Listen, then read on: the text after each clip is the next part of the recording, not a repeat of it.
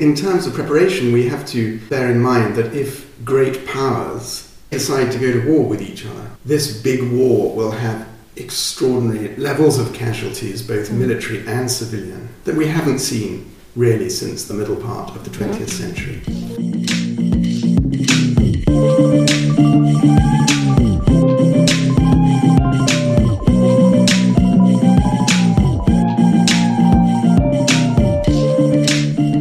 Welcome to the CHAtroom, the podcast on humanitarian action.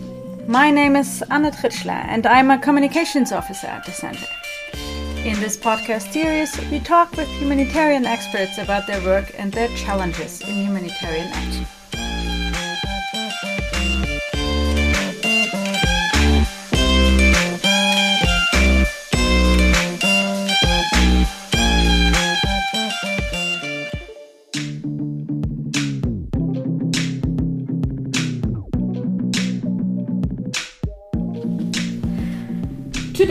Our guest is Hugo Slim. He's a British academic and policy advisor in international relations, specializing in the ethics of war and humanitarian aid. He is currently a senior research fellow at the Las Casas Institute for Social Justice at Blackfriars Hall at the University of Oxford. He has written various books about the nature of contemporary conflict, the protection of civilians, and the ethics of humanitarian aid. He was head of policy at the International Committee of the Red Cross in Geneva from 2015 to 2020. His last book, Solferino 21, is making some waves, and it shows once again that he's also a thought leader in humanitarian aid. Hugo, it's an honor to have you here. Thanks for coming. Thank you, Anna. It's lovely to be in Berlin. Although I just quickly mentioned your career in academia, actually, you started your career in 1983 with Save the Children UK in Morocco, Sudan, and Ethiopia.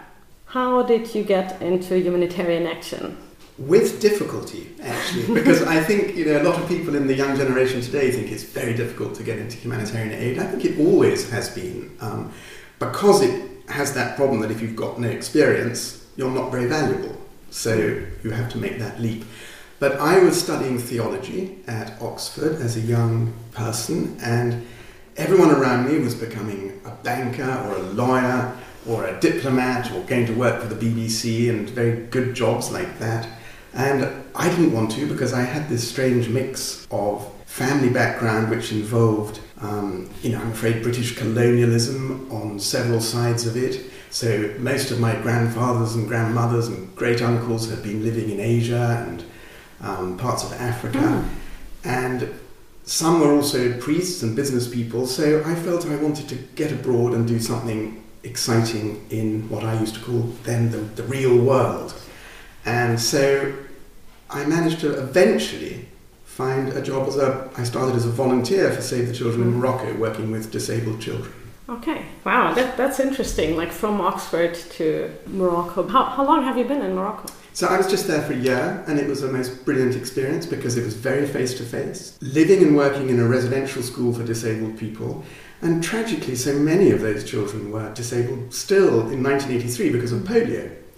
So vaccination was not complete in Morocco, even in 1983. And we were also running um, what was then called a child sponsorship program mm-hmm. for a network of hundreds of other disabled children in Morocco to give them and their families money to access education, to get the equipment they needed to get mobile, get to school, and start learning.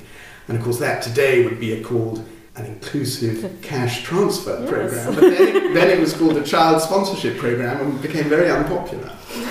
okay. You're here in Berlin today to launch your new book, Solferino 21, and on about 250 pages, it is a review of warfare, civilians, and humanitarians in the past century, but it also takes a look into the future. So let's try and give our listeners at least like a very brief glance into it. And for all who haven't thought so much about warfare yet, how is warfare changing at the moment? So it's interesting, I think, when I started writing the book, I realized that the warfare that most humanitarian aid workers, probably listening to this podcast, the war they're working in, in, you know, places like Ethiopia or Yemen or Afghanistan, Syria, the war they're working, which has often been quite militarily small war of relatively small armies, is not the war that military planners and the great powers today are planning and preparing for. That is a massive form of what I call in the book big war, which is not just going to be on land, sea, and air. It's moving into these new domains of outer space, cyberspace, information space. It's developing all sorts of new weapons systems that move through outer space, that operate invisibly through mm. stealth technology and of course that operate in cyberspace, and of course operate with artificial intelligence and AI-based weapons. So I realised that you know we as a sector, we you know many people are aware of this, but I think that's the challenge. We really need to raise our eyes and look at big war of the future, as well as the the wars we're in today. So what exactly does it mean for humanitarians? How do we get prepared? So I think in, in terms of preparation, we have to um, bear in mind that if great powers like China, US, Russia, India, Europe, if they decide to go to war with each other, this big war will have extraordinary levels of casualties, both mm. military and civilian, that we haven't seen really since the middle part of the 20th mm. century. And so we would have to think much more about massive casualties, violent casualties. Mm. We would have to think, of course, about uh, massive displacement, which we're familiar with from even our militarily small wars um, at the moment. And we're going to have to work very hard to do two other things relating to technology. One is to really work hard to work out what are the ethics, norms, and laws to regulate AI based weaponry and weapons of, of mass destruction, if you like. And we're going to have to work at our own practice and what does it mean for us to become a much more AI based uh, profession as well. What you're saying is that the humanitarian sector should think about the ethics of AI based weapons? Absolutely. Because, um, you know, we have to think, you know, we've conventionally thought of a, wo- a world and a war in which humans have control and they use weapons. We're now probably going to move into a period of military history where that distinction between a warrior and a weapon actually dissolves, and we are going to have autonomous machines, which are not weapons in the hands of mm. humans, but they are autonomous weapons, non human combatants.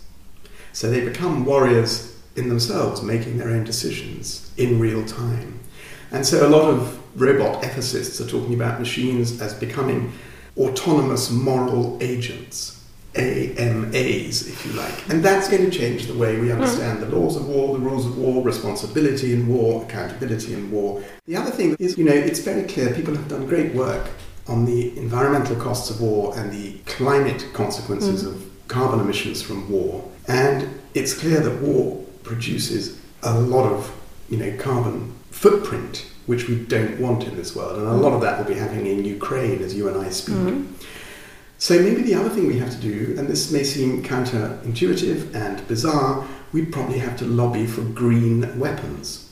We probably have to argue that weapons should be designed with the environment and climate change in mind, so that we might want to start thinking about weapons that kill humans, but do not kill and destroy mm. other parts of the environment or damage our ecosystems. Now that you mentioned Ukraine, when you think about how warfare of the future will change humanitarian action, what do we see in Ukraine today already? How does humanitarian action change? How do we need to adapt? So, so I think Ukraine is interesting because it hasn't really become the big war that I fear in the book mm. because it's still being held what they call sub threshold at the mm. moment. So it's still the you know the US and Europe are fighting Russia, but sub threshold by not facing off directly with it in a military mm. contest, but supplying arms, supplying expertise, advice, and using economic warfare to attack, and and probably cyber defense and all sorts of things. So it's not yet a big war. But I think what it does show very dangerously is that we could easily get to big war if the new great powers in the world, the Chinas, the Russians, mm. the US, India, Europe, do not come to some new balance of power agreement in some way. And so, at one level, you know, tragically, Ukrainian is, is a familiar war to us, but it shows how close we can get to really big war again between imperial sized forces. Coming now to, um, yeah, well, your very harsh criticism of the humanitarian system you um, actually express in your book. You say that the international humanitarian system today is certainly international, but not a globally representative one. And a new model of humanitarian cooperation is needed instead of the model now in which humanitarian super agencies dominate financing and operations. And I think this becomes very clear in this one part where you compare today's humanitarian action with the humanitarian action during the time of Henri Dunant in Solferino. And I quote here you say, if today's non political humanitarian orthodoxy were applied in 1859, it is quite likely that the Italian villagers and grand ladies in Milan and Brescia would have been denied funding by the humanitarian departments of Western government and UN agencies because their neutrality and independence were suspect and they were deemed too personally involved in the conflict. Instead, ICRC, NRC, and MSF would have been funded to take over in Castiglione and Milan, and the village women in Castiglione would have been hired as local staff and excluded from executive meetings and decision making. So, my question is do humanitarian principles like neutrality hinder like much needed reform processes in the humanitarian system, such as localization? And what's the consequence? Should we take a step back from neutrality? So I think you know the principles do you know neutrality does hinder um, localization to some degree because it's used as an excuse very often. Mm. Um, by a, a, more powerful international system. But no, it's not. The principles aren't the key thing that means we don't do uh, localization better and more. The key thing is really the vested interests of these huge Premier League super agencies that we've created in the last 30 years. Because my argument in the book is that aid, humanitarian aid, has just become too international and we haven't got the right balance at all at the moment.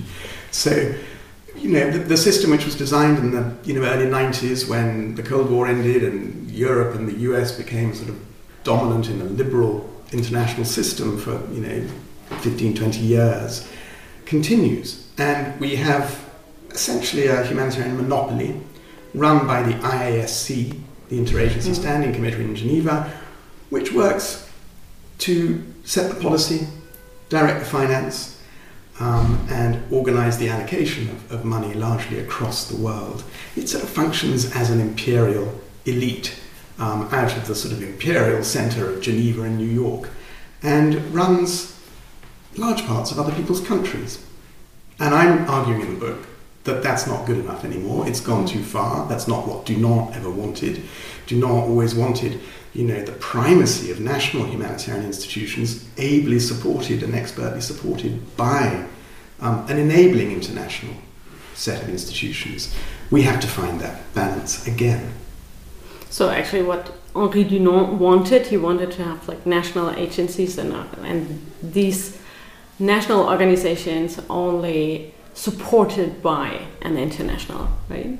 Yes, we need international institutions. Yeah. We need UNHCR and ICRC and UNICEF mm. to, you know, hold the global norms, develop them, support governments, support um, others in, in shaping those norms. But people have a right, as I say in the book, to humanitarian self determination, to organize their own societies, and to say, you know, I want to set up this humanitarian organization, and I'm capable and I'm able to do it, you know, like the duchesses and the village people in Solferino mm. and Castiglione 160 years ago, and I need funding to do it, and I'm going to do it as a humanitarian. And, and that needs to be supported.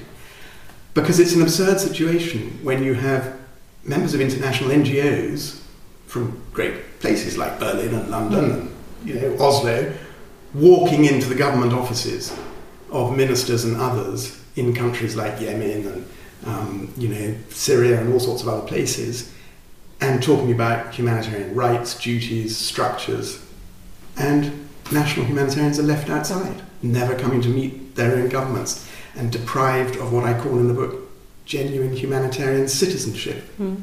You write that the last 160 years have produced enormous progress in humanitarian aid, but, this is a quote, today's humanitarians have recognized the proliferation of new needs that would have been unimaginable to Dunant at Solferino, and which make humanitarian aid increasingly ambitious, complicated, expensive, and utopian.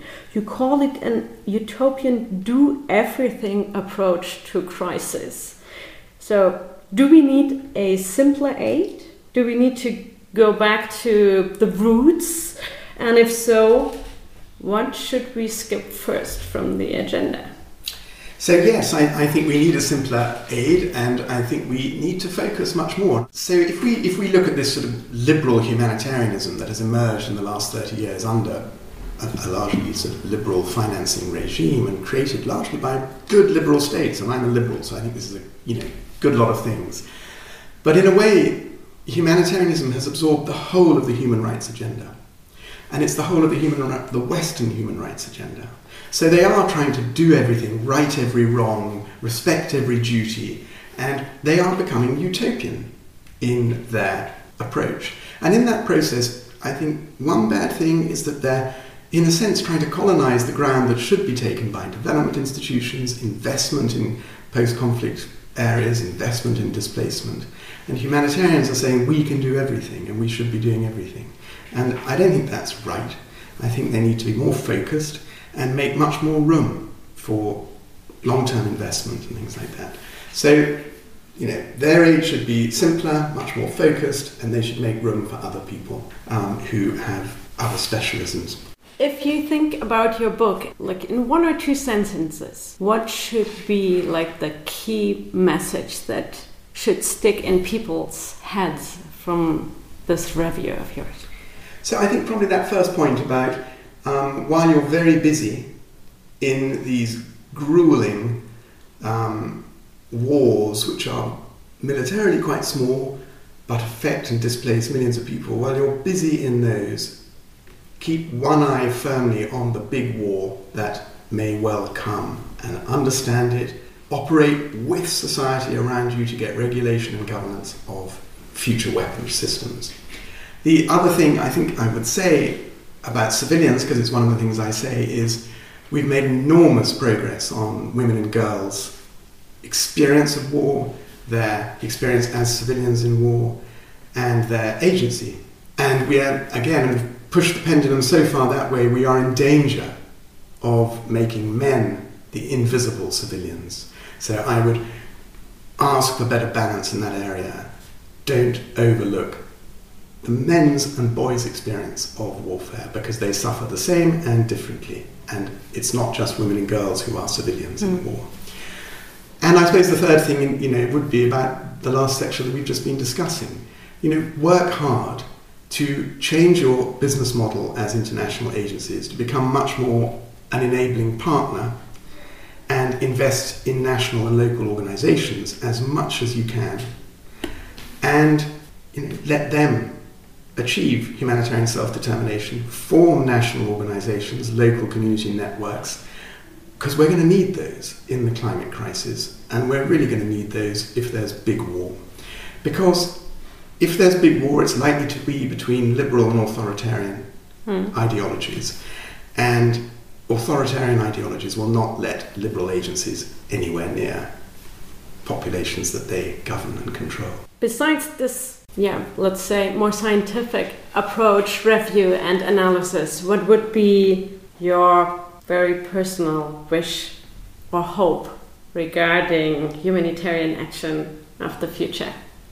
Well, my personal hope, I suppose, first of all, is you know I wish and, and hope and pray dearly that we do not have a big war and that we all manage to deal with the climate crisis cooperatively rather than through conflict. So I hope we can bring out our best by not having a big war and by cooperating over climate crisis. Um, and I think my second hope is that we do genuinely get a change in humanitarian aid worldwide. So we have much greater stakes taken by national and local institutions who are humanitarian organizations. And we recognize that the Western system cannot do humanitarian aid everywhere. So, in a sense, we need something that's much more like the COP system for the climate crisis. Mm. We need states coming together um, in a truly multilateral framework to say, right, we've got these floods and disasters and heat waves in China and in India. This is how we're responding over here. This is how the West's responding in its areas where it can add value and, and has influence and access. And we are trying as a world, not just the IASC, to address humanitarian needs in the time of climate crisis. Thank you very much, Hugo for Thank being you. here and answering my questions. Thanks um, to the audience for listening. You can find a link to the book Solferino 21 in the show notes of this session. Thanks for listening.